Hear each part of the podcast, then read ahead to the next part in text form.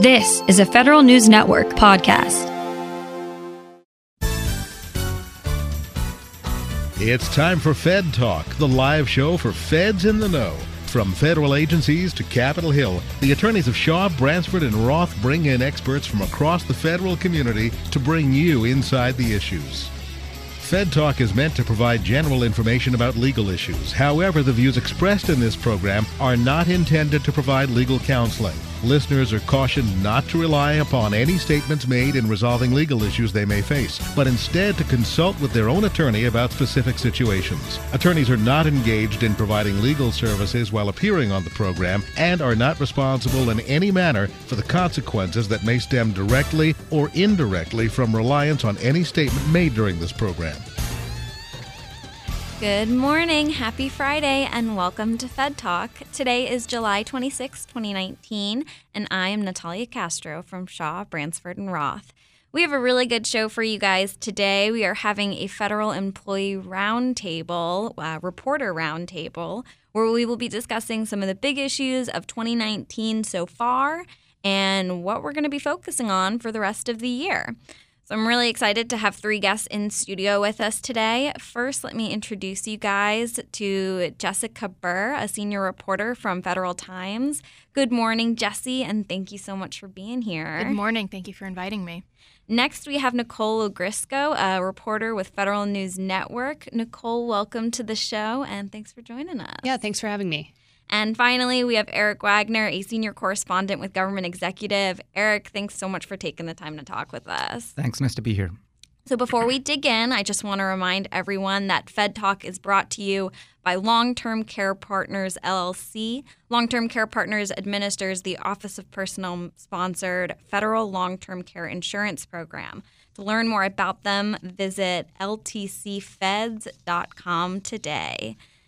Guys, thanks so much for being here. Um, we're going to kick it off just kind of starting with what is going on right now and what we think some of the big wins have been this year for federal employees. So I think we should just go down, give you guys each a chance to kind of introduce yourselves and talk about what you think some of these wins have been uh, this year so far. Yeah, so I'm Jesse Bur, I'm the associate editor at Fed Times. Um, definitely, I think probably the win that stands out the most for federal employees this year was the 1.9% pay raise. Um, took a little while getting there. It took about a month after Congress approved the pay raise for the administration to actually enact it. Um, but that's probably the biggest positive change that the federal employees at large have seen this year. Awesome. Erich, your thoughts? Uh, yeah, this is uh, Erich Wagner. I'm a staff correspondent at Government Executive. Um, Another positive step, uh, it's not a done deal yet, but it seems that there is bipartisan support for uh, legislation to prevent lapses in appropriation. Yeah, absolutely. And I think we're going to dive a little bit more into that in just a few minutes. So I'm excited to come back to that. I'm Nicole Ogrysko. I am a reporter here at Federal News Network. And um, not to be redundant with what Jesse said about the pay raise, I do think that's a big win for federal employees, especially considering the president had proposed a pay freeze. And it looks likely that some of the federal employee advocates are going to continue to make that push for 2020. I guess the other thing I would add is maybe the budget. Again, it took a long time getting there, but um, agencies got, in many cases, a significant budget boost, not just defense, civilian agencies as well. And we have top line numbers that will hopefully set the course for 2020 and 2021. So there's a little bit of positivity there too. Awesome. So let's dive right into some of the, you know, hot legislation that's kind of permeating right now. Um, we're going into this August recess, but before we do, you know, there's definitely some movement going on in Congress, particularly with the budget, uh, which you kind of started bringing up, Nicole. So if we want to talk a little bit more, I want to hear you guys' thoughts on where that's going. And, you know, we know the House just passed something. Uh, what do we think is going to continue on with the Senate? And, you know, are we really going to have a good budget deal coming out? Yeah, I think there's definitely um, some positive news in that front. The Democrats and Republicans have come to a basic agreement on what the top line numbers are going to be. Um, and so mostly now the work is going to be negotiating what happens in specific budget bills. Um, I think that reduces significantly the chances of another shutdown occurring and uh, makes sure that in some form the government will continue to operate. It just depends on what issues are going to be a priority for which group in terms of specific agencies and specific legislation. Yeah, and uh, you know, as you mentioned, it's going to now really be about those specific appropriations measures. The House has already passed a good handful of appropriations measures. Uh, if you guys want to talk a little bit to what that has looked like and what that's going to mean for the Senate moving forward. I would say the biggest appropriations bill that I know I've been watching and that will most likely matter to federal employees has been the Financial Services and General Government Appropriations Bill. It includes a pay raise for federal employees, a pretty significant one. It includes language that blocks the um, administration's proposed merger of the Office of Personnel Management with the General Services Administration. There's also language in there that says explicitly look, we don't want to see furloughs happen at OPM because of anything that might be going on with the merger um, you know, more funding for the IRS and Treasury and some other agencies in there as well. So that's one that has passed the House and has yet to. We haven't heard anything about what the Senate is thinking with the pay raise. I think we've heard some mutterings, maybe, but we really haven't seen any action at all from the Senate. Um, I think one other element uh, of the budget deal that uh, is good for federal employees is that the offsets envisioned in this agreement, you know, they don't take place for several several years and in you know, in past budget deals when there have been immediate offsets, they often happen at the expense of federal workers, either via pay freezes or changes to their retirement uh, programs. Yeah, I think that's a really interesting point. Um, and so, you know, kind of going back to now the battle is going to be over these appropriations bills. Uh, like you know, you know, like I mentioned, the House has passed a handful of bills, and even though we haven't heard much from the Senate, I'm curious as to whether or not you guys think there is potential for Republicans to jump on board with any of the bills that are coming out of the House.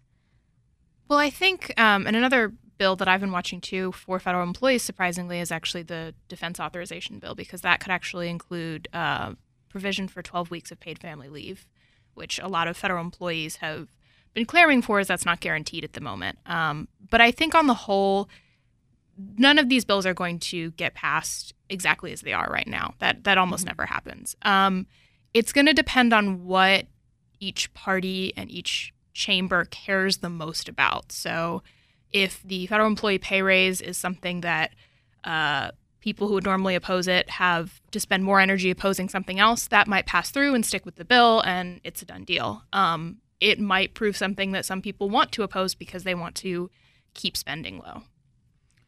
Um, by that same token, um, you know, it also depends on how much Senate Democrats want to fight for any individual measure because, you know, spending bills require 60 votes for cloture, so they need some Democratic votes to pass any uh, uh, spending measure in the Senate as well. I would also say that on the pay raise issue, while, and I think this might be true for a lot of the negotiations that we see, the House, you know, mostly made up of Democrats at this point, or having a Democratic majority, I think will automatically go higher than what we might see in the Senate. So though the House has proposed one pay raise, maybe the Senate might come back with one that's a little lower than the proposal that's out there at this point, and then maybe they would negotiate from there. It is still really tough to say, I think, what the Senate will do because they just haven't had many open appropriations hearings at all at this point, and we haven't seen any markups or any legislative text at this point from that committee. Yeah, um, those are all really good points. You know, I think now that a budget deal appears to have been struck and you know hopefully the senate will move forward on that i think that will open the door for the senate to take some action on these appropriations measures and you know hopefully could uh, mean that we avoid a situation like what we had this past year so, guys, you are listening to Fed Talk on Federal News Network, 1500 AM. We are up against our first break. But we are going to continue this discussion with Jesse, Nicole, and Erich after a word from our sponsors. Make long term care insurance part of your retirement plan. Long term care is expensive, and it's not covered by traditional types of insurance plans. With benefits designed specifically for the federal family, the Federal Long Term Care Insurance Program offers a smart way to help protect savings and assets and remain independent should you need long term care services someday. Start planning for the future. Take the next step and visit ltcfeds.com today. That's ltcfeds.com.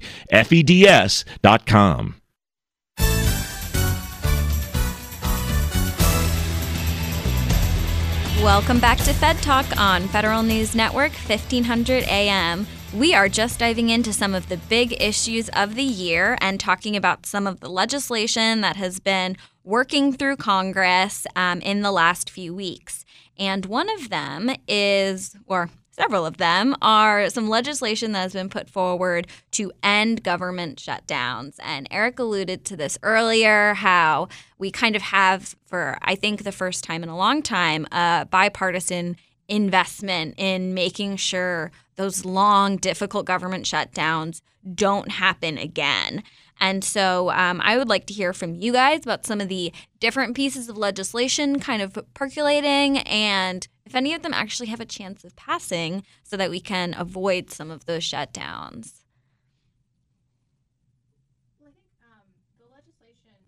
almost brings stuff back to the way it used to be before 1980. Um, so prior to then, if Congress didn't pass appropriations legislation, agencies would just kind of keep going at the same rate that they did before and assume that Congress would work out the details later. Um, and then in 1980, the then Attorney General said, nope, that contradicts the Anti Deficiency Act. You can't do that. You have to shut down. Um, so I think a lot of this legislation is just kind of trying to go back to letting agencies operate at a basic level once Congress fails to pass appropriations.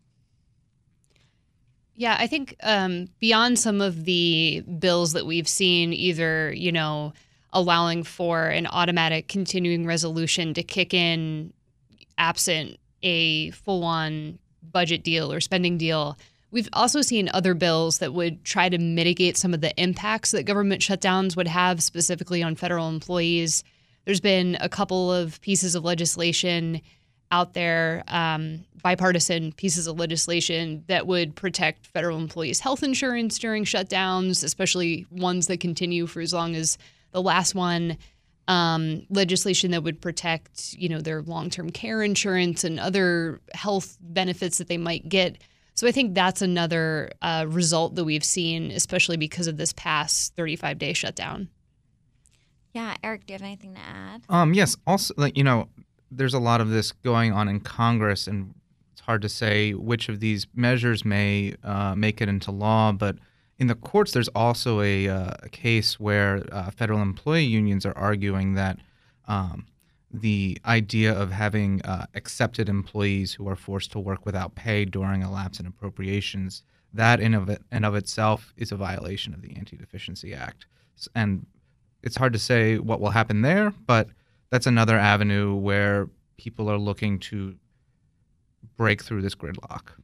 It will also be intriguing if uh, legislation passes that completely ends the possibility of shutdowns in the future does that change what the appropriations process looks like? Because suddenly the bills for appropriations are not as uh, need to pass. They don't have as much impetus behind them. So does that change the way that Congress puts riders on those bills, the way they approach budgeting season? All of this could completely change the way we've seen before. Yeah, I think that's probably uh, for me. You know, looking at the federal community, that's my big concern. Is you know if we try to end shutdowns without reforming the appropriations process or without encouraging members of Congress to actually do the appropriations con, con uh, you know process if that's just putting a band-aid on a really big issue here that is you know the government needs to be funded that is one of the clear duties of Congress. And so I think that there are um, some concerns there while there's also some optimism in the idea that federal employees won't be used as pawns in what is essentially a political battle. Uh, you know, uh, one thing I wanted to hit on with the appropriations process last year, it was that DHS funding bill that was the real battleground for the House and the Senate and the White House and ended up, you know, kind of causing a big part of this shutdown. Do you guys anticipate that there will be, and it could be DHS again, um, but one specific appropriations measure that kind of holds up the whole process? I think that's less likely this year, uh, primarily because one of the uh, apparent provisions of this, you know, agreement on the budget caps is that uh, there would not be new policy riders, such as the Democrats' efforts to prevent the Trump administration from diverting money from the Defense Department to uh, help fund the border wall. I have to say, I don't think we can predict any of this anymore. Um, you know, the president said that he would never sign a budget deal. I think it was last year uh, the final omnibus that got us, you know, through the shutdown scare again, said he would never sign anything like that remotely again. And then the, you know, uh, bipartisan budget act before this most recent bipartisan budget act, he said he would never, you know, look at something like this again. And here we are.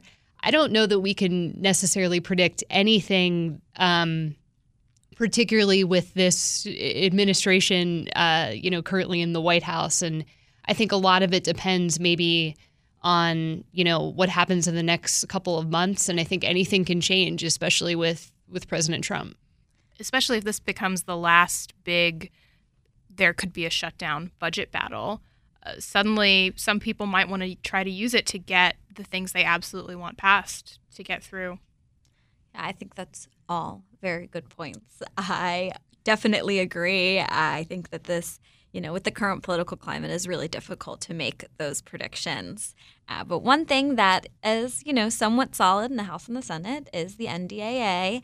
Uh, you know, the House has passed some legislation, the Senate has some legislation, and so it appears in September, kind of after this August recess, they're going to come together and make some compromises. So I wanted to kind of hit on some of the big provisions in there. I know we've already kind of sprinkled them into some of these other discussions. But if you guys can kind of hit on some of the big things in the House and the Senate and what they mean for federal employees. Yeah, so I already uh, mentioned that there's the family leave bill that's been added to that in the House version. Um, there's also another provision that is uh, trying to block the merger of the General Services Administration and Office of Personnel Management. Um, so, doubling down on really trying to resist that uh, policy. Yeah, I think the OPM GSA merger has been a really big issue so far in the first six months of 2019. If one of you guys, just for anyone at home who might not be totally aware of what's going on there, if someone could just give a little bit of an overview about what that battle is looking like. Yeah, so uh, the Trump administration uh, back in June 2018, so almost a year ago at this point, uh, publicly released its plan to reorganize multiple functions of OPM. And the basic outline there is that it would move uh, the security clearance, the entire security clearance program to DoD, which is well on its way. Um, that executive order that I know I was waiting for uh, to come out to really finalize the move has been signed, and DoD and OPM are making plans to move it. The other piece of that is moving OPM's health insurance and retirement functions to GSA, and then other uh, HR policy and other sort of federal employee policy work other places. So some of it would go to GSA, and then some w- work would be built out in an office within the Office of Management and Budget. And that proposal has been kind of fleshed out and reworked a little bit as this has been as this debate has been going on. So those are the the big pieces in play. Um, a lot of federal employee unions and associations dislike this concept. They say there's not enough information from the administration about why this is needed and what really would improve. On the other hand, the Trump administration has really said, well, OPM's IT is really struggling and it's just time for a change. They also say that OPM has been unable to uh, focus on its core mission because of some of the IT distractions, the cyber breach, the security clearance backlog. And so this is its proposal to focus more on um, comprehensive workforce reforms. I think another uh, big sticking point in this uh, debate has been uh, part of the uh, proposal that brings sort of OPM's policy arm into the Office of Management and Budget, places all of OPM's existing regulatory authority in a non-Senate confirmed political appointee. So uh, basically, the you know Congress would have no oversight over this person who is responsible for government-wide regulations on federal workforce policy, and that ha- that alarms a lot of Democrats, uh, you know, even a few Republicans, and obviously the federal employee unions. Yeah, and it's looking like um, at least uh, somewhat a majority of Congress is not really feeling this proposal. They're not seeing what the purpose of it is, um, and didn't look inclined to include funding in the um, appropriations bills to make that transition happen. And so the administration somewhat recently um, came out with a policy that if they don't get the funding to make the transition happen, they may have to furlough and potentially lay off 150 employees in order to make up the difference of funding that they say that they're going to need to uh, be able to keep operations running.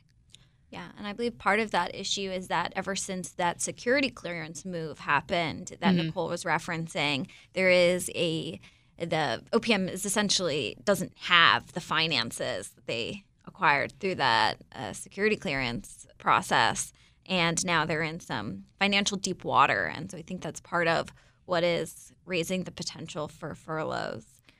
And there's some vagueness about when they're actually going to not have that funding anymore because uh, the Department of Defense has said that they're going to be relying on OPM's systems while they're working on setting up their own. So it could be many months before those systems lose the funding that OPM's talking about. It's really interesting. And, you know, I think a week or two after the reports came out about the, uh, you know, the threats of a furlough, you know, um, OPM uh, acting director Weichert, you know, sort of backed off that in a town hall with her employees. And so it, it's not really clear when they would need to furlough anyone. And on top of that, Congress in its house in the House appropriations package includes more than enough funding to cover the remaining deficit there. So um, people who are skeptical of this uh, merger plan ha- have also, you know, uh, they also s- believe that uh, the administration is sort of weaponizing any, you know, problem that happens at OPM to try to justify the merger rather than trying to actually uh, work to a solution within OPM. I would also say that on the question of when when these budget cuts would really hit and impact OPM, um, the administration is, has told us that it would be a problem as soon as October 1st hits, and that even if there is not a permanent budget deal, full year 2020 budget deal in place for OPM by October 1st, the start of the fiscal year, that it would be in a problem. It would have a problem.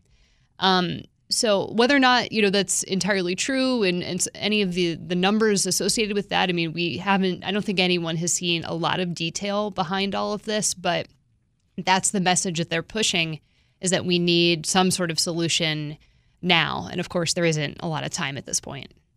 Yeah, I think um, the lack of information has been a big issue, even for people who might be on board with this plan. Even a lot of Republicans, the lack of transparency has been frustrating and, uh, you know, potentially could be why this doesn't go through. And I think that's why a lot of people on both sides have been on board an NDAA provision to block the OPM GSA merger. But that's not the only thing in the NDAA, obviously. I think, Nicole, you kind of hit on the shutdown insurance a little bit. Uh, the House included some information on that. Yeah, it did. It included essentially what were standalone bills to protect federal employee health insurance. Basically, if the shutdown continues for, um, you know, multiple weeks, potentially two to three pay periods, then federal employees who are enrolled in the federal health insurance program would enter no pay status. And so this bill would try to remedy that and essentially say okay look you're you're still in good standing. You know if you if a shutdown happens um, there's provisions in there about being able to enroll dependents while this is happening. Uh, you know if you have a child or there's some sort of other major event in your life. So that's another big piece that's at least in the in the House version. Awesome. Well, we are up against our second break. We will continue this discussion after a quick break and a word from our sponsors. You guys are listening to Fed Talk on Federal News Network, 1500 AM. Make long term care insurance part of your retirement plan. Long term care is expensive, and it's not covered by traditional types of insurance plans. With benefits designed specifically for the federal family, the Federal Long Term Care Insurance Program offers a smart way to help protect savings and assets and remain independent should you need long term care services someday. Start planning for the future. Take the next step and visit ltcfeds.com today. That's ltcfeds.com. Shaw, Bransford, and Roth. One team working all three branches judicial, legislative, executive. Judicial. SB&R employment attorneys offer specialized legal representation for federal managers, Legislative. lobbyists in government and public affairs advocating for corporate clients. Executive. Produces two free weekly newsletters Fed Manager and Fed Agent. Shaw, Bransford, and Roth is your one destination for all three branches of government. Online at shawbransford.com. SB&R, client focused, results driven.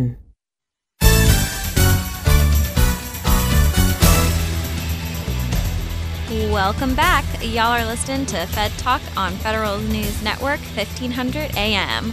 I am here with Jesse Bur, Nicole Ogrysko, and Erich Wagner talking about some of the hot issues for federal employees. We have been going through some of the NDAA provisions that are in the House and Senate and will be reconciled in likely, hopefully, September to create a final NDAA. Uh, it is often used as a vehicle for general government provisions, and there has been some pretty cool stuff going on in there. Uh, next one I wanted to hit on with you guys was that there has been conversations and you know a provision in the House bill for MSPB relief for some of the whistleblowers in the federal community. Um, I know this has been kind of an important one considering the MSPB has been without a quorum for quite some time and currently has no sitting board members. So if anyone would like to jump in and discuss what that looks like, um, I know the MSPB is a very important issue. Um, sure. So, um, as you mentioned, there there has been uh, no confirmed members for uh, quite some time now, and although the Senate seems uh, getting close to uh, confirming some new uh, board members, there's currently an issue where uh, whistleblowers who you know have adverse personnel actions taken against them, they cannot have a stay of that action being taken because until now, um, it required the action of one of the MSPB board members to uh, sort of stay that action until the MSPB can hear the case. Um, this this uh, provision, which was also a separate bill in the House, um, would essentially give that authority to, uh, I believe, the general counsel at the MSPB, so uh, that these stays can continue while there is not a board member to authorize them. Yes, that's one of the um, important things in the House bill. I do want to take a second to look a little bit more towards the Senate. Um, the Senate has been looking at some also really interesting provisions, uh, particularly one that, you know, I, I work really closely with a lot of federal law enforcement who have been really concerned about relocation issues, uh, particularly the taxes that they've been hit with after relocating. Uh, so I know the Senate bill is offering some relief on that. Um, Yeah, I think the provision would essentially uh, say that anyone who um, had relocated in the past, if they had to pay taxes on those relocation expenses, that they would, bottom line, be made whole, or um, that issue would be resolved for them if they have to relocate specifically for work. And that was, I believe, an un- unintended consequence of the uh, the tax act from a year or two ago. Yeah, so hopefully they can get some relief there. The Senate has also been looking at some interesting stuff like security clearance reform, a couple of other issues. If any of you guys want to jump in with some of the Senate provisions, um, Yeah, I would just say that uh, Senator Mark Warner, who's the vice chairman of the Intelligence Committee, has really been on this issue uh, for at least the past couple of years or so. And what he wants is to see a little bit more transparency in some of the processing times and adjudication numbers that come now from OPM and will come from DoD in the future. Um, there are also some interesting provisions that I think would accelerate policies that have been talked about but have just been slow to materialize at this point. So things like something called clearance in person. So you as an individual would be given a clearance based on the government's level of trust in you as a person. And then if you moved from an agency to another agency or an agency to a contractor, for example, that security clearance would go with you and it wouldn't be an issue of having to reapply, be reinvestigated, and that sort of thing. So that's really um, a policy point that the administration wants to do. We just haven't seen it quite yet. Yeah. Yeah, and I think there's been some general consensus that the actions that OPM has been taking so far to um, improve that backlog and, and speed processes up have really been working. So officials at DoD have said that they don't have any intention of trying to mess with some of that, and they really do want to keep the good work that OPM started going, so that that way they can have a much shorter processing time. Yeah, I think the backlog has been a big issue for a long time, and uh, it's one of the first times that we've really seen some improvement on it. Think that's a good win for 2019.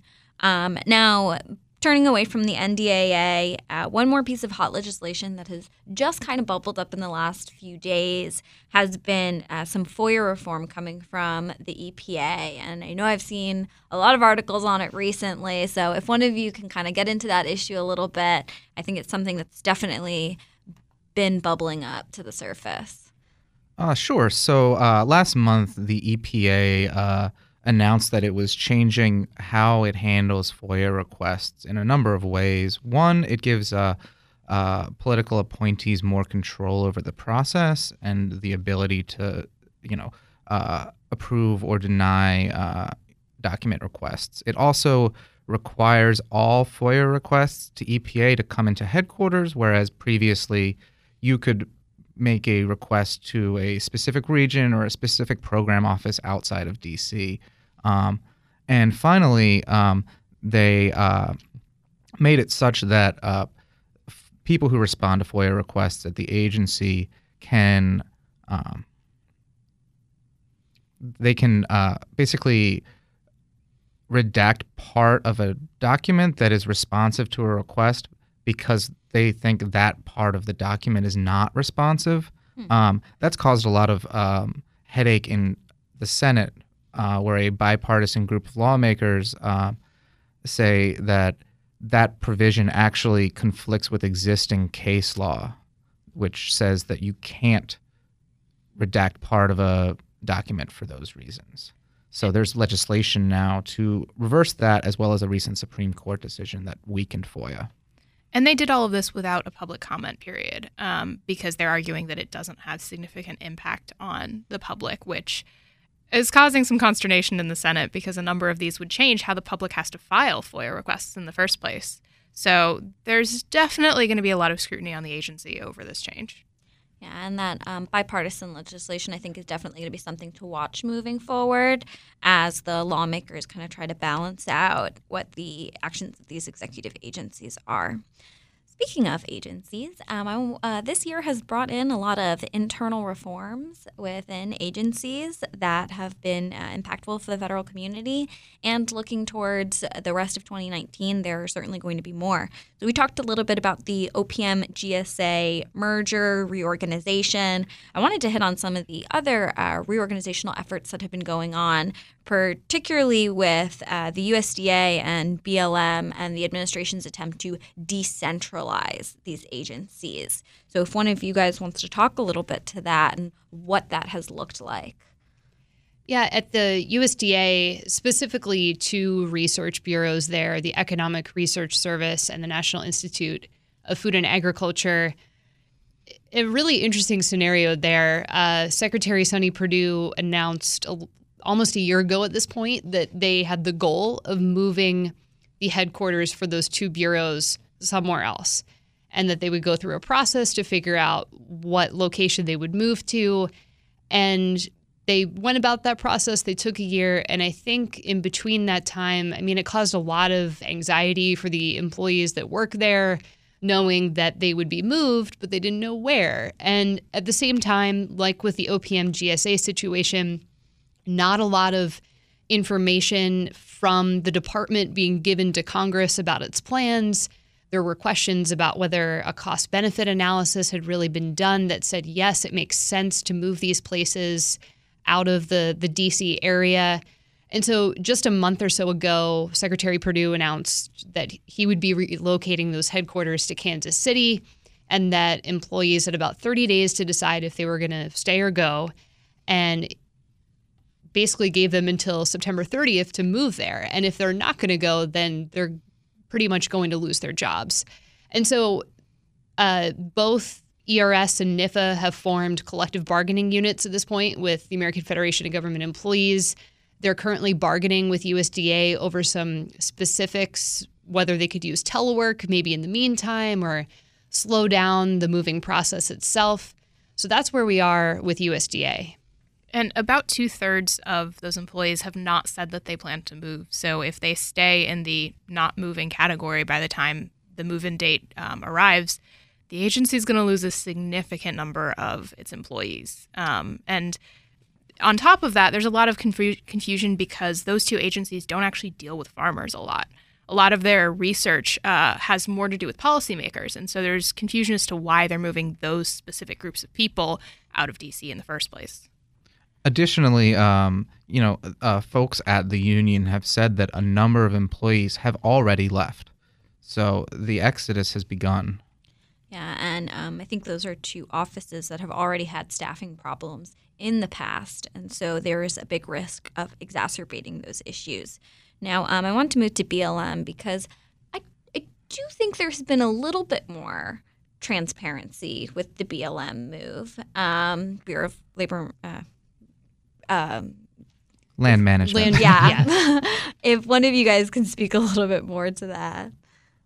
Well, um, I think it's a, a rather perplexing move to a lot of people because BLM is already pretty decentralized. The vast majority of its employees are out in the field. And so the, the actual number of employees that will be moving, I believe, to Colorado yeah. um, is not that much. I think it's maybe two dozen. Yeah. yeah. Yeah, there's not many going to Colorado. And I think it was initially billed as we are relocating to Colorado. And as Erich said, it's really more about moving different pieces who different groups of people who do one thing closer to maybe where some of their colleagues are already performing that work. Um, Idaho was mentioned, Oregon was mentioned, um, and I think at the same time, Interior, when they announced this move, maybe said some of the right things initially. I think they said things like, we'll work with you over the next 15 months, which is, you know, a significant amount of time to figure out where you're going to go and what that'll look like and, um, you know, how we'll move you there. So maybe a little bit of a different tone from the USDA moves. At the same time, I think, like Erich mentioned, there's some concerns about you know the people who are being left behind in DC, and that is a, another group of people that will stay in DC, and the interactions between those groups. And um, I think there was some concern over the people who do move to Colorado. They work with people who already do their jobs back in DC. So I, I think there's more to come on this one. I think there's kind of this uh, interesting dichotomy at play where the Trump administration and a number of lawmakers want to have more job creating federal offices out in other parts of the country so that they can kind of spread the wealth of DC jobs elsewhere. Um, at the same time, because they're federal agencies, a number of those employees have to work in DC. They have to have access to lawmakers, they have to have access to other agency leaders. And so you can only move but so much out of the DC area before it harms the actual operations of the government. Yeah, and what hasn't really been said in a lot of these conversations is that 80 to 85% of federal employees already work outside of the DC area. And like Jessie was saying, at what point do we already have enough people out in the field and that we might need a concentration of people in DC working with lawmakers, secretaries, et cetera? I think that's all really good points, and I think that's a great place to go into our final break. So we are going to stop here for a word from our sponsors. When we return, we will wrap up this discussion. You're listening to Fed Talk on Federal News Network. 1500 AM. Make long term care insurance part of your retirement plan. Long term care is expensive, and it's not covered by traditional types of insurance plans. With benefits designed specifically for the federal family, the Federal Long Term Care Insurance Program offers a smart way to help protect savings and assets and remain independent should you need long term care services someday. Start planning for the future. Take the next step and visit ltcfeds.com today. That's ltcfeds.com.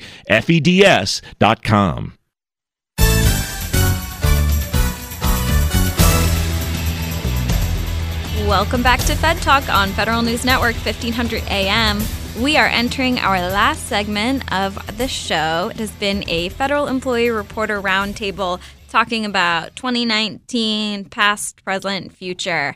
Uh, before we move on from agency reforms, I wanted to hit on the Taxpayer First Act, which for the IRS has been the you know the largest reform in I think, decades, uh, which has been kind of exciting for the agency.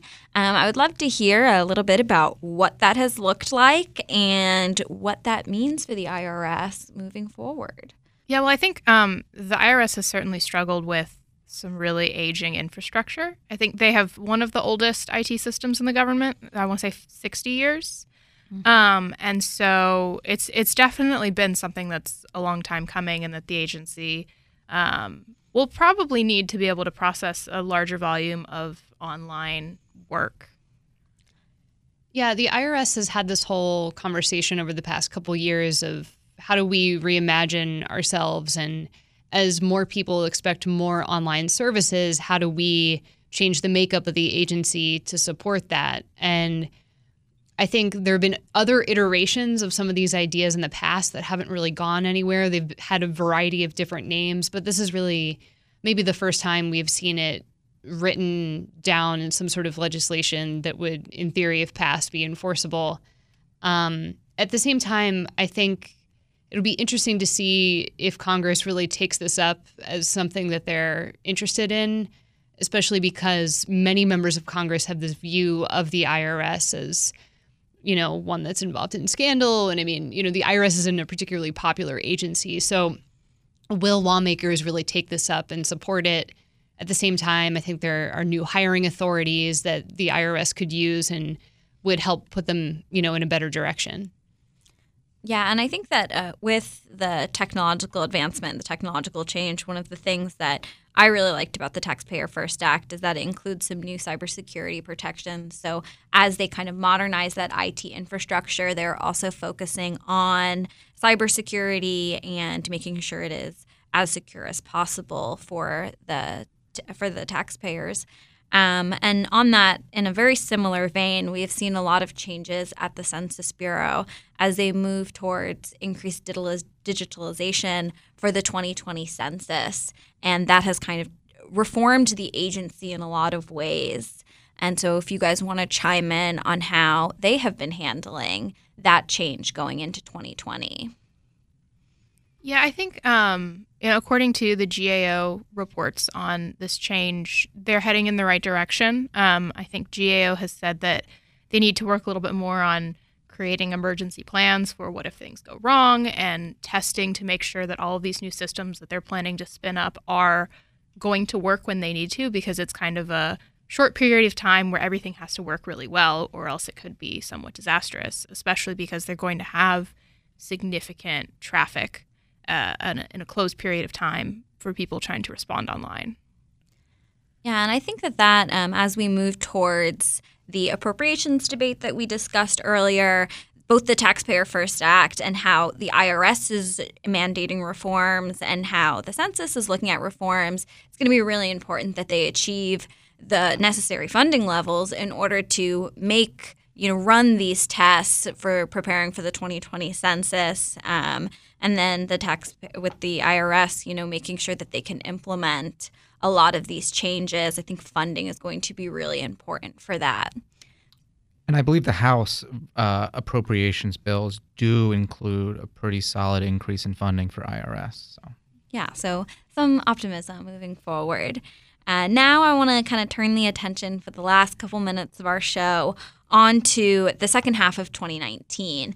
And I would really love for you guys to hit on some of the big things that federal employees should be looking out for, some of the things working either within agencies or within Congress that are going to be front and center in the next six months. So I think we talked at the top of the show about wins for federal employees, um, but probably a, a, loss that at least federal employee unions are feeling is that three executive orders that President Trump signed uh, in May of 2018 that were originally um, prevented significant sections of from being enacted uh, by a judge, uh, that has actually been overturned.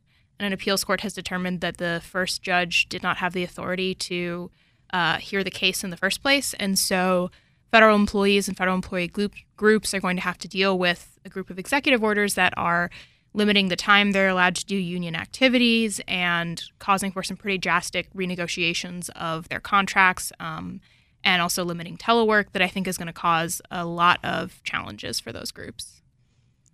And yeah, go ahead.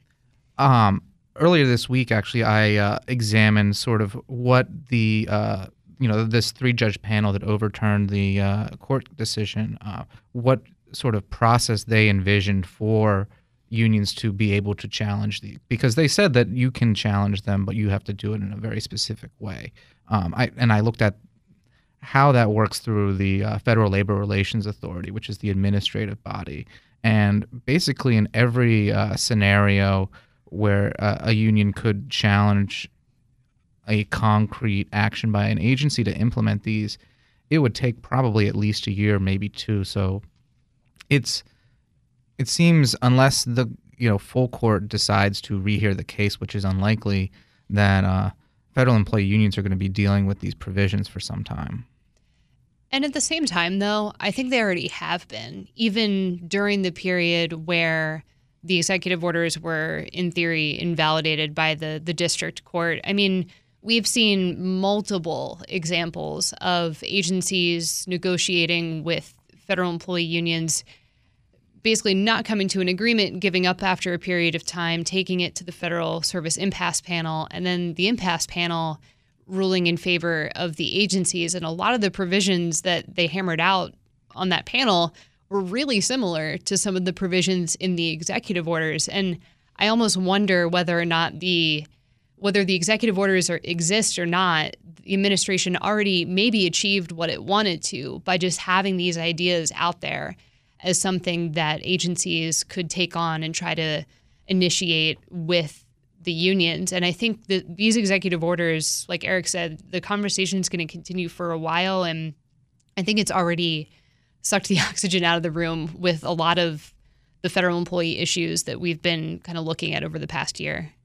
Um, not to bring it back to the appropriations process again, but uh, it that's going to be a very important issue as the House and Senate uh, discuss, you know, how to fund the government because the House has a provision in one of its appropriations bills that actually uh, prevents implementation of these FSIP mandated contracts unless um, both the union and the agency voluntarily agree to it.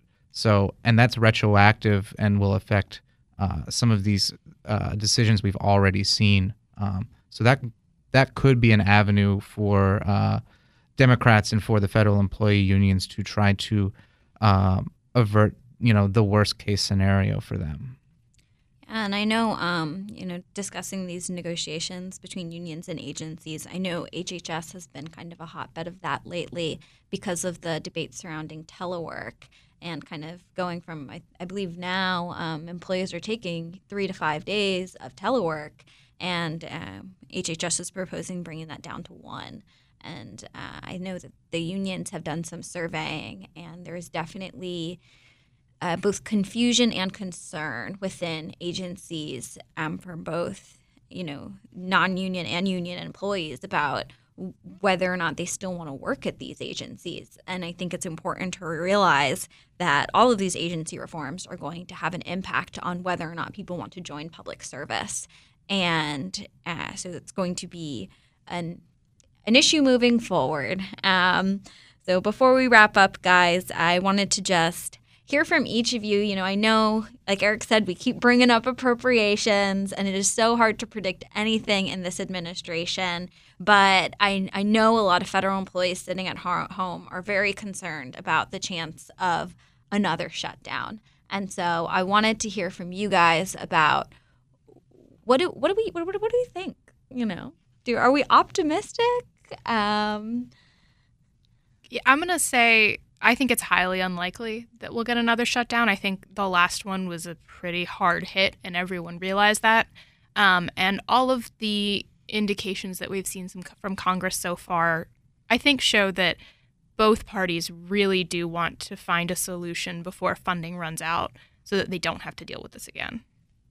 Um, I think I am more optimistic now that there is a actual budget deal, but I don't know if you can predict anything in this climate. Um, you know, last year we Congress was on track to ha- you know, avoid a shutdown entirely, and then the White House sort of flipped the table. So who knows what can happen? Yep.